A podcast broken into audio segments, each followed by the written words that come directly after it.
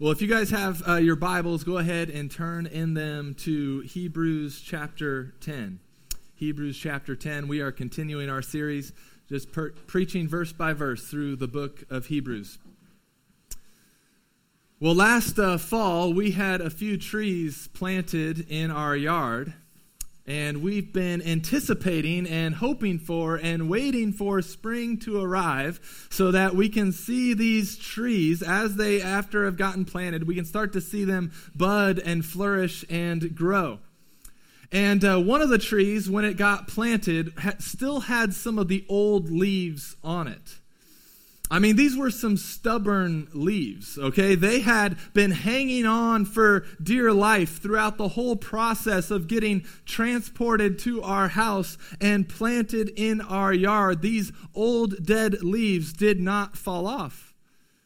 Even through the winter. And I mean, we had, right, a couple of big snowstorms. These leaves did not fall off.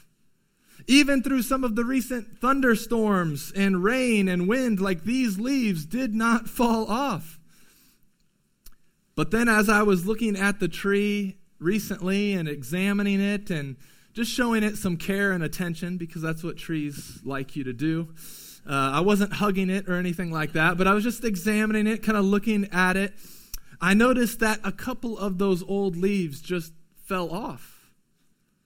And it wasn't necessarily a windy day or anything like that. It wasn't like it was the weather that made the leaves fall off.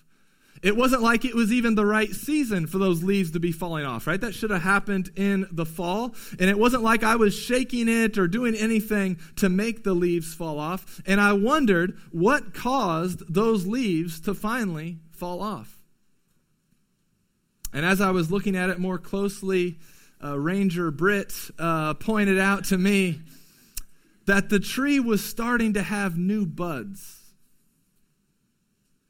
You see, there wasn't an external force causing the old, stubborn, hanging on for dear life leaves to fall. It was an internal force. You see, down below the, the surface of the ground, the roots were starting to send life along the trunk and throughout the branches and the twigs until it eventually expelled every bit of deadness that remained from the previous year.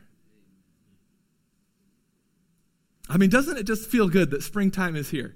I know maybe not so much today, but yesterday it felt good that springtime is here. Isn't there something about spring that makes us hopeful for the good things to come? Good things to come. Church, we live in the overlap of two worlds, which we talked about last week. And, and because we live in the overlap of two worlds, there are still some lingering leaves of deadness that are stubbornly hanging on to us for dear life and they've held tight through the fall and the winter. But, church, no external force, no religious ritual, no amount of good deeds or righteous living will be able to shake them off. What we need is a power to well up inside of us, to work below the surface of the depth of our hearts, to send life along the trunk and the branches and twigs until it expels every bit of deadness and darkness that still remains in us.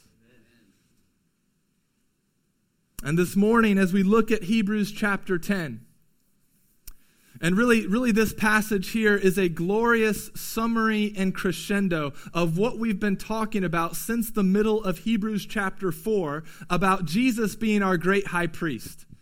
And so, if you haven't been with us throughout Hebrews, you picked a good week because this is going to be the summation and the crescendo of everything we've been learning about Jesus being our great high priest. And for those of you that have been with us, if it has seemed like all we've been doing is talking about Jesus being our great high priest since November, it's because we have been. And if you've been with us the whole time and you're just now hearing that Jesus is our high priest, you gotta you gotta engage a little bit more all right? This is all we've been talking about. Hebrews is highly repetitive and hopefully after these last few months now you have grown a better appreciation and love for jesus in learning about his priesthood. And i hope that that's something that sticks with you the rest of your life.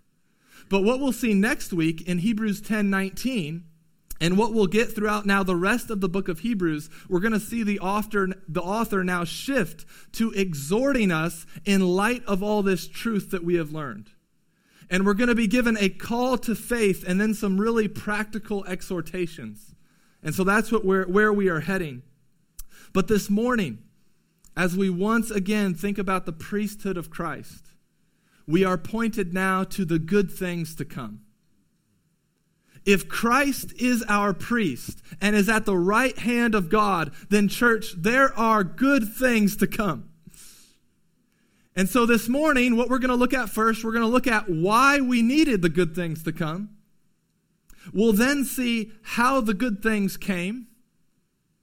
And then we'll look at how good things keep coming for those who are in Christ. Listen, church, if you are in Christ, good things have come and are going to keep coming your way. Now, there will be hard things that come your way. There will be difficult things that come your way. This is not a health and wealth sermon. I'm not denying the hard things that are coming our way as well, but in Christ, good things are coming your way, and the good things to come overshadow all the difficult things that still might be ahead of us. And so let's pray. Let's ask the Lord to show us these good things to come. And we'll jump into Hebrews chapter 10. Father God, this is your word, and these are your people.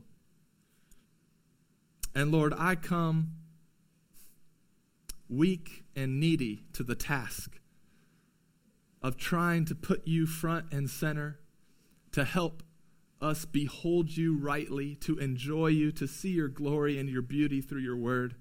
So, Lord, we ask for your help. Holy Spirit, would you move in power as your word goes forth today? May you prepare our hearts and our ears to hear and receive this word, that it may transform us and produce a good and lasting fruit in our lives. We ask for your help, and we ask this in Jesus' name. Amen. All right. If you got your Bibles, Hebrews 10, verse 1. For since the law has but a shadow of the good things to come, instead of the true form of these realities, it can never, by the same sacrifices that are continually offered every year, make perfect those who draw near. Otherwise, would they not have ceased to be offered? Since the worshippers, having once been cleansed, would no longer have any consciousness of sins. But in these sacrifices, there is a reminder of sins every year. For it is impossible for the blood of bulls and goats to take away sins. First, let's see our need for the good things to come. All right, the law of God was given in the old covenant and it did serve a purpose. Okay, God doesn't make mistakes. He doesn't make bad covenants. There was a purpose, all right? The law of God, among many things, served to reveal to us the holy nature and character of God. The law of God then also revealed to us our sinfulness and the inability of, of our hearts to be able to keep the law. The law of God revealed to us our need for a Savior, a need for a rescuer, a need for a Redeemer. Yes, the law of God was a great reminder to the people of their sins, but it could never deliver them from them. It reminded them of their sins, but it could never deliver them from them. It showed them the dead leaves that were hanging on to themselves, and it gave them a temporary way to deal with them, but it never gave them a power to expel the leaves, leaves altogether. And therefore, what we've learned is that the old covenant was the shadow covenant of the new and heavenly covenant, which was not a new way that God dealt with his people. It was the true way that God deals with his people. And you see, we needed good things to come that only Christ could bring. The priest in the old covenant, they day after day, year after year, had to bring sacrifices to the altar to make offerings to the Lord because of sin. But as verse 4 says, it says, It is impossible for the blood of bulls and goats to take away sins. It's impossible. Those sacrifices could never purify and bring peace to our conscience. Those sacrifices could never gain us permanent access to the presence of God. We needed something better to come. We needed the good things to come. The blood of bulls and goats could never take sins away. And starting out, we just have to first ask you, think to yourself, like, do you believe that? We have to start here. Do you, do you believe that? There's no way you will be able to rightly enjoy the good things that come to us in Christ if you don't really believe that you needed them to come. Do you believe the blood of bulls and goats could never take away sins? Let me ask you this think to yourself what are your bulls and goats? Now I know the Canfields are here. I didn't say who are your bulls and goats. They could they could probably name those. All right, that's not what I'm talking about. In a figurative sense, all right, what are the bulls and goats in your life? What are those things that you are trusting in to get you right with God? What are your bulls and goats? I remember growing up, and honestly, even sometimes in my life recently, whenever I would fall into sin, whenever I would turn from God's desires for me, and I would fall under conviction of a sin, I would have a guilty conscience, my first instinct, I have to confess, my first instinct has not always been to confess it to God, maybe confess it to another brother, receive his forgiveness, and rest in Christ's work on my behalf. That has not always been my first instinct. And it not always, it's not always my first instinct now. No, at times I would fall under conviction of sin and I would say, okay, well, I'm going to go memorize a Bible verse. I'm going to go read a book of the Bible. I'm going to go give some money away to missionaries. I'm going to go try and obey him perfectly the rest of the day. And listen, nothing's necessarily wrong with those things. Go do those things. But what was off in my heart is that I would rest in and trust in those things to make me right with God instead of Christ's work on my behalf. I was taking those things and making them my bulls and goats. And so we might not in Franklin in the year 2021 be tempted to literally offer up animal sacrifices for our sins. But we are tempted to rest in our religious and external sacrifices that we offer up to God to make us right with Him. And so, prayerfully think to yourself what are your bulls and goats? What are those things that you are trusting in to be right with God?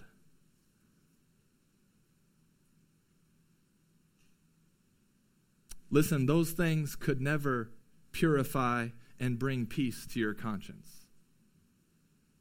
And those sacrifices could never gain you permanent access into the presence of God.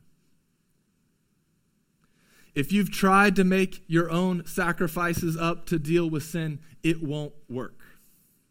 We needed something better. We needed good things to come. Look at now how those good things came. Look back at verse 5. Look at, look at now how these good things came. Hebrews 10, verse 5. Consequently, when Christ came into the world, he said, Sacrifices and offerings you have not desired, but a body you have prepared for me. In burnt offerings and sin offerings you have taken no pleasure. Then I said, Behold, I have come to do your will, O God, as it is written of me in the scroll of the book. When he said above, You have neither desired nor taken pleasure in sacrifices and offerings and burnt offerings and sin offerings, these offered according to the law. Then he added, Behold, I have come to do your will. He does away with the first in order to establish the second. And by that will, we have been sanctified through the offering of the body of Jesus Christ once for all. Now, verses 5 through 7 are interesting because it is a quote from Psalm 40, which is a psalm of David. And David is, in that psalm is declaring that God doesn't want us to simply offer sacrifices, He wants us to be sacrifices. Obedience is what He is calling for. And we learn in these verses that God actually didn't take pleasure in the burnt offerings and sin offerings. Yes, yes, according to his will, he had required them for a time, but they did not bring him pleasure. What God ultimately desired was obedience. He never saw the sacrifices of the old covenant as bringing an end to sin or removing our sin. No, they were being used as object lessons, pointing us to the good things to come. God doesn't just want our lip service or our outward external religious actions. He desires his people to have hearts that delight in following his ways. And what's even more interesting about these verses in Hebrews is that, yes, it is a quote from Psalm 40, but our author says, okay, yes, David said this back in the Psalms, but then the pre incarnate Christ, the eternal Son of God, second person of the Trinity, quotes this to the Father as he comes to earth to be born in Bethlehem. Here in this passage, we see all three members of the Trinity and how they operate as one God in three distinct persons. And I think part of the problem with us understanding the will of God and the, the obedience of humans and knowing how that plays together, part of the problem is because we don't understand our Trinitarian God rightly as we should. It is the Father's will that the Son should come and be the sacrifice for the sins of his people. It is the Son's obedience that willingly comes and offers up himself as the sacrifice. And then in just a few verses, we will see that it is the Spirit that the Father and Son send to empower the obedience of their people. All right? And so it was the Father's will not that the Son should come and offer up some more sacrifices for sin, but that he should come and be the sacrifice. And here we see the perfect obedience of the Son in coming to carry out the Father's will. And now, because of the obedience of Christ to the Father's will, verse 10, look at verse 10, it says, By that will, Whose will? Our will? No. God's will. By that will, by God's will, we have been sanctified. We have been set apart, purified. And then verse 14, skip down to verse 14. It says that he has perfected for all time those who are being sanctified. Well, let's try to understand what this means that by Christ's obedience to the will of the Father, being the sacrifice for our sins, it's not as if He has made us perfect in the same way that we often think of what perfection means, okay? When we think of perfection, we think of having no fault or no failings. That's usually, you know, when we think of somebody being perfect, it's, it's that they don't have any faults or failings. That's not what the author of Hebrews is talking about when, it, when he uses the word perfect, all right? The term perfect in the book of Hebrews is talking about being complete, being whole, and arriving at a desired end. And one of the things the Father desired to accomplish through the obedient death of the Son was to bring us into a right relationship with Him. Okay, that's the desired end for us that the Son accomplished for us on our behalf. It is because of the obedience of Christ that we have been perfected. We have arrived at the desired end of being able to be in a right relationship with God. And in this way, we can say in Christ we have been perfected. We have reached that end goal of being in now in a right relationship with God. And this truth, while it's so glorious, I mean, this truth is so sweet. It's just dripping with grace, it's smelling of mercy. However, it can be difficult to swallow at first. Because let's be honest, grace is an acquired taste. These verses are incredibly humbling if you have eyes to see and ears to hear what God's word is saying in this passage.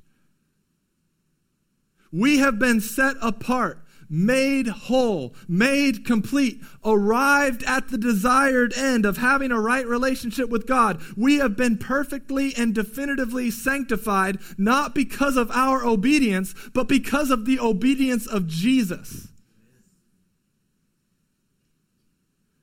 And this grace, this undeserved, unearned favor from God, it can be difficult for some of us to swallow because it's too good. It's too sweet.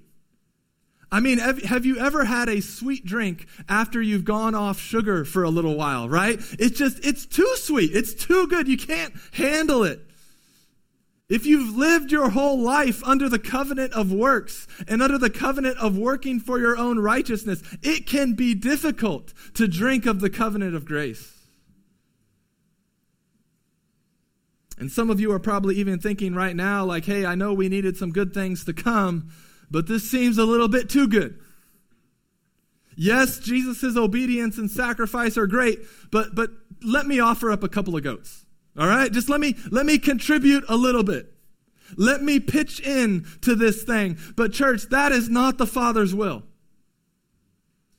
The Father willed that we would be perfectly sanctified, not because of our obedient sacrifices, but because of the obedient sacrifice of Christ. Your goats are not that great. I don't know if I've ever said that from the pulpit. But they're not. And God doesn't need them. They're like filthy rags in His sight. And in order for you to enjoy this cup of grace that God offers to you through Jesus, you need to be humbled and you need to realize that you had nothing to offer. You brought nothing to the table. The only thing you contribute to your salvation is the sin that made it necessary. But oh, what grace there is that God offers to people. And this is God's will. Not that religious people would be able to boast in the goats they sacrifice, or the religious activities they engage in, or the way they raise their kids, but that they would only be able to boast in the cross of Christ that Christ is the perfectly obedient Son who obeyed the will of the Father by becoming the sacrifice for sins we desperately needed. May He be the one that we complete, completely rest in and depend upon. And may we stake our whole lives upon the fact that by the one man's obedience, the many have been made righteous. It's all God's grace. And it is the humble who are able to joyfully drink it down and enjoy it. But the prideful choke on it and spit it out, and they want to add something to it to make it a little less sweet. It is only the broken and contrite heart that can fully drink of this grace. And my question for you then is where do you need to be humbled so that you might enjoy more of His grace?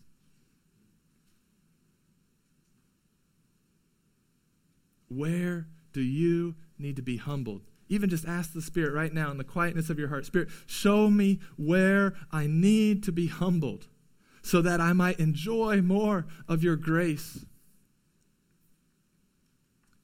When Christ offered himself as the once and for all sacrifices, the good things did come, and listen, they keep on coming.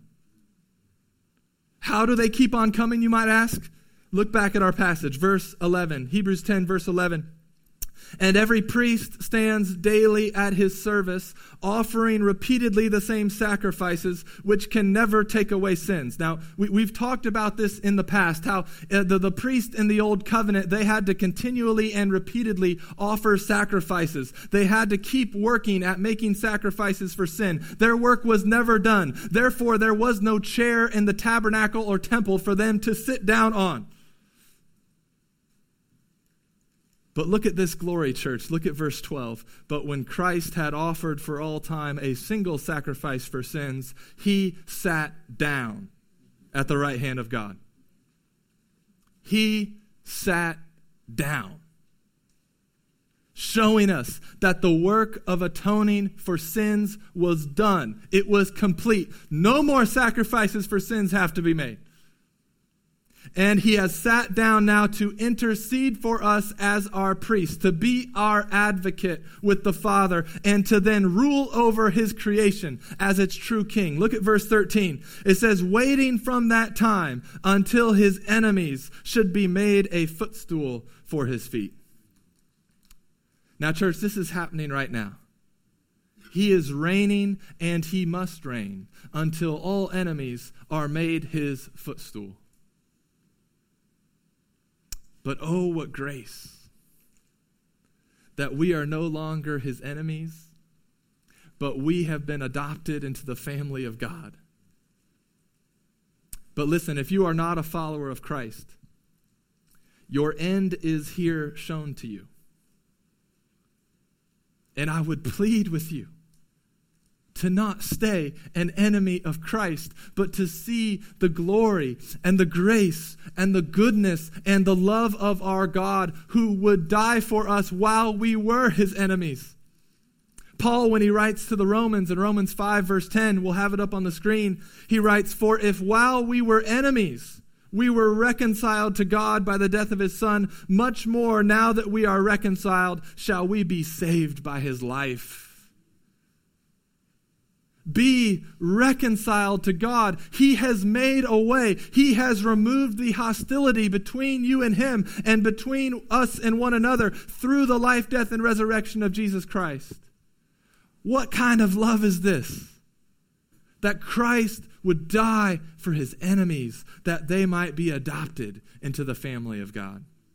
Look at verse 14.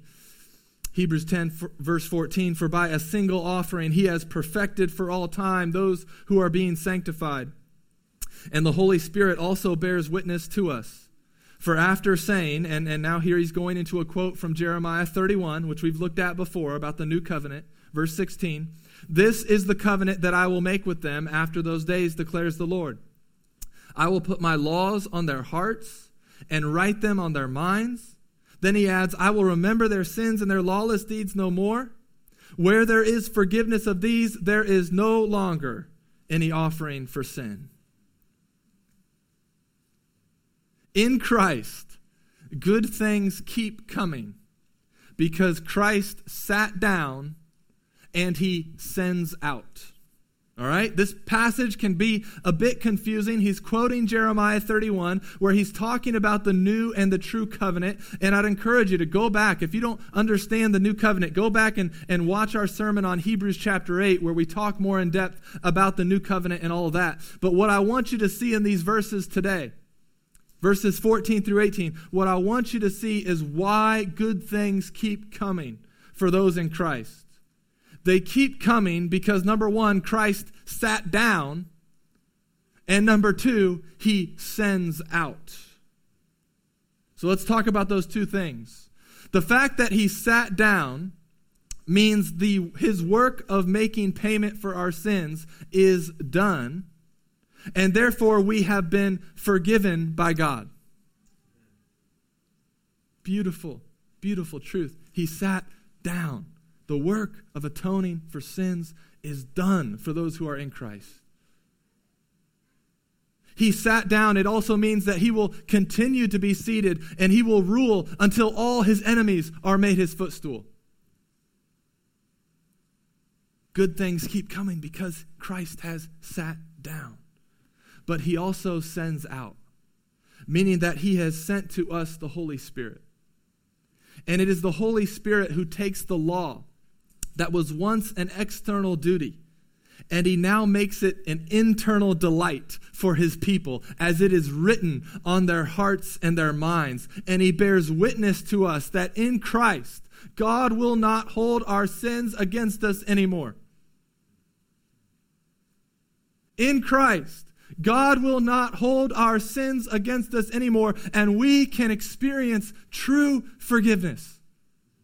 All right, so when you think about the fact that Christ sat down, that teaches us that our disobedience has been forgiven. He has sat down. And when you think of Christ sending out, that teaches that our obedience has been empowered.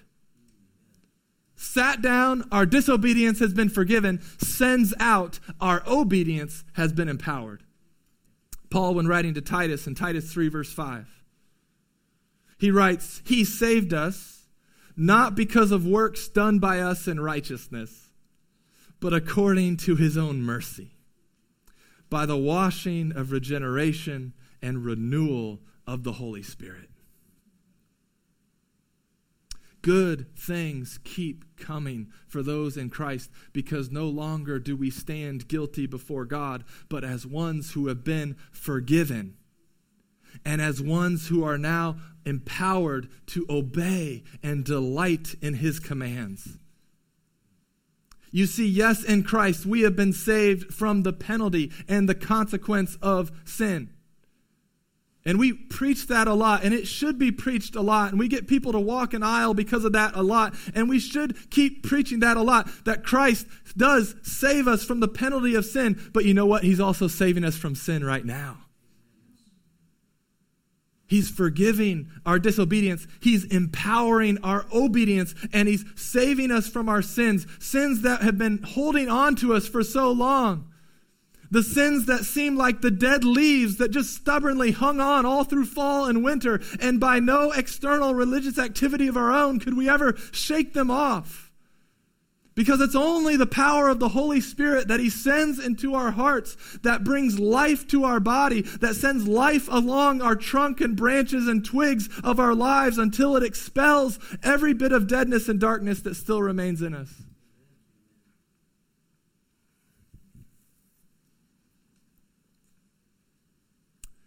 Some of you think that by your own self discipline, you can stop sinning.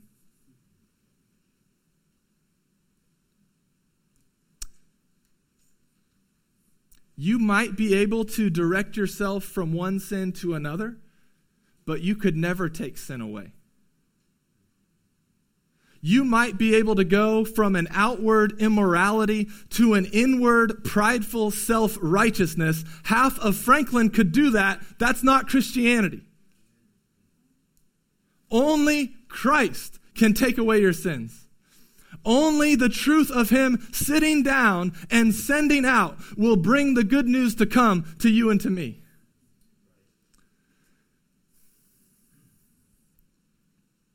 And one of the dead, dark leaves that clings so tightly to many of us is the sin of being unwilling to forgive.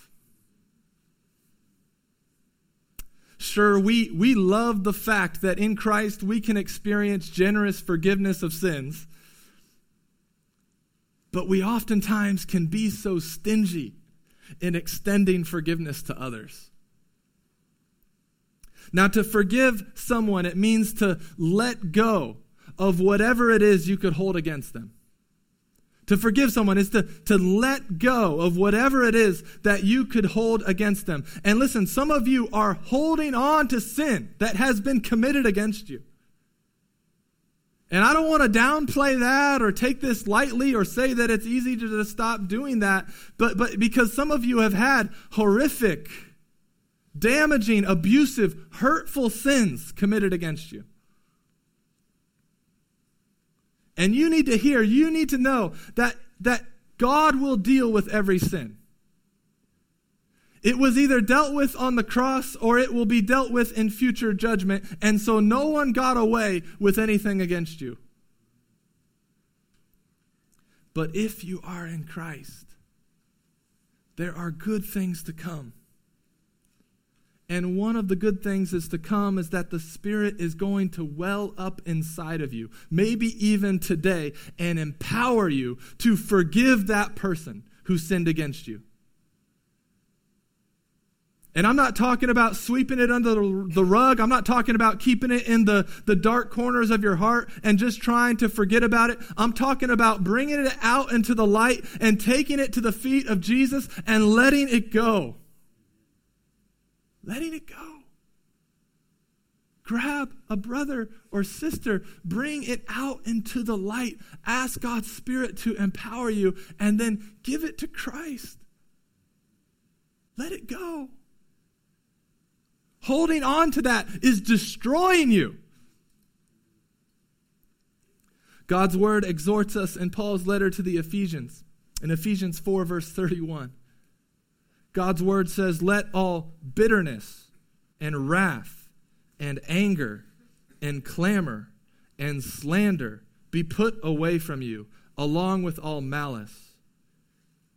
Be kind to one another, tender hearted, forgiving one another, as God and Christ forgave you.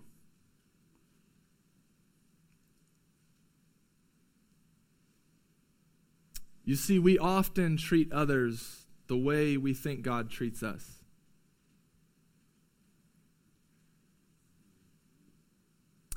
Someone who struggles to forgive is probably not enjoying the forgiveness God has offered them. Someone who is harsh and judgmental and demanding is probably viewing God that way as well. Someone who is impatient and stingy and annoyed with people it probably lives with the false and sad view that God is impatient, stingy, and annoyed with them. But haven't you met people who are just gushing with life, who are gracious and gentle, who are quick to forgive and not hold a grudge. Church, those are the people who are abiding in the true vine of a God who has been gracious, generous, and forgiving with them. And so when I meet someone who is being stingy with forgiveness, I'm first concerned that they have a wrong or false view about God, that they are not beholding Him as they should. Church, Christ has obediently offered up himself as the sacrifice for sin. You don't need to sacrifice a relationship because of it. You don't need to sacrifice love for someone because you want to hold something against them. You don't need to sacrifice your sleep and emotional energy trying to hold on to the sins of people any longer. By the grace of God and the power of the Holy Spirit, let that go today and trust that Christ will right all wrongs and trust that his ways are better than our ways and he's called us to forgive others as God has forgiven us. There was once a great and generous and gracious king who had a servant that owed him $10 billion. I mean, can you imagine owing someone $10 billion? You personally. Can you imagine that? Now, I don't know how this guy accrued such a debt, but it was an insurmountable a debt because the servant only made 20 bucks an hour. And so he started to feel the crushing weight of being under a debt that in his own strength and in his own lifetime, he could never pay that debt off. And since he could not pay, the king ordered for him and his family to be sold into forced labor in order to pay off the debt. But the servant fell on his knees before the king and pleaded and begged for mercy. And he said, Please be patient with me. I'll pay it all back.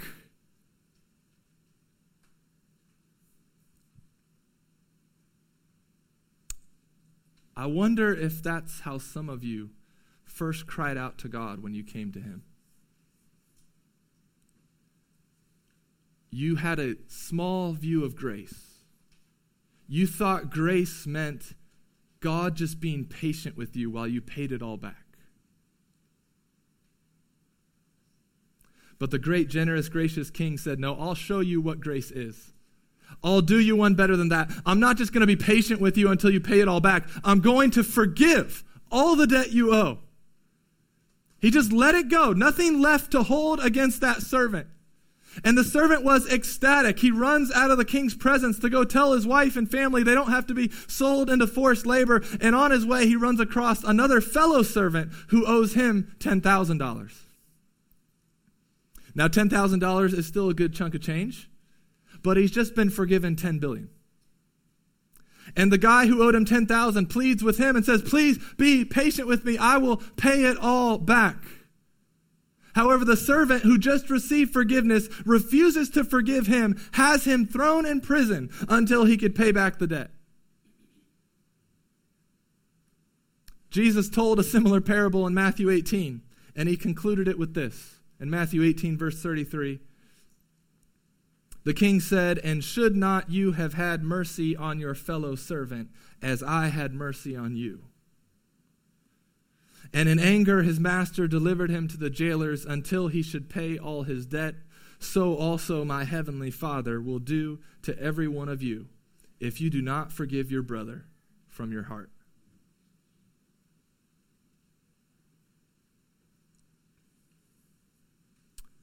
Church, we needed good things to come. In our sin, we were enemies of God. We hated God. We hated one another. We needed good things to come. We needed an ocean's amount of grace and forgiveness to come. And when Christ came, we saw the good things come. That through his perfect obedience of offering up himself, he was the ultimate and final sacrifice for our sins. He paid the debt that we owed so that we might be given, so that we might be forgiven from our sin and restored into a perfect, complete, and whole relationship with God. And now that Christ is seated down at the right hand of the Father, he sends out his Holy Spirit so that we might be empowered to delight in obedience, specifically the obedience of forgiving one another.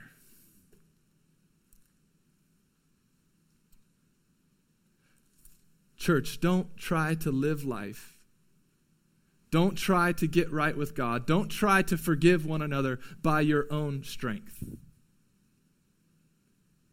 Don't sacrifice any more bulls and goats to pay for your sins.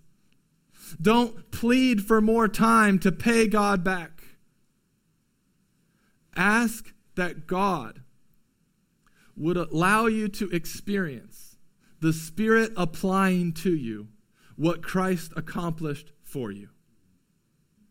And you can ask that right now in the quietness of your own heart. Oh God, would you help me experience the Holy Spirit applying to me what Christ has accomplished for me?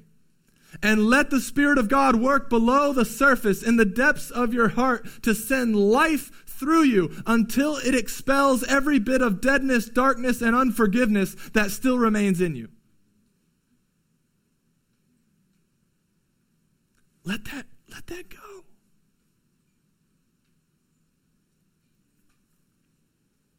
In Christ, there are good things to come. Let's pray.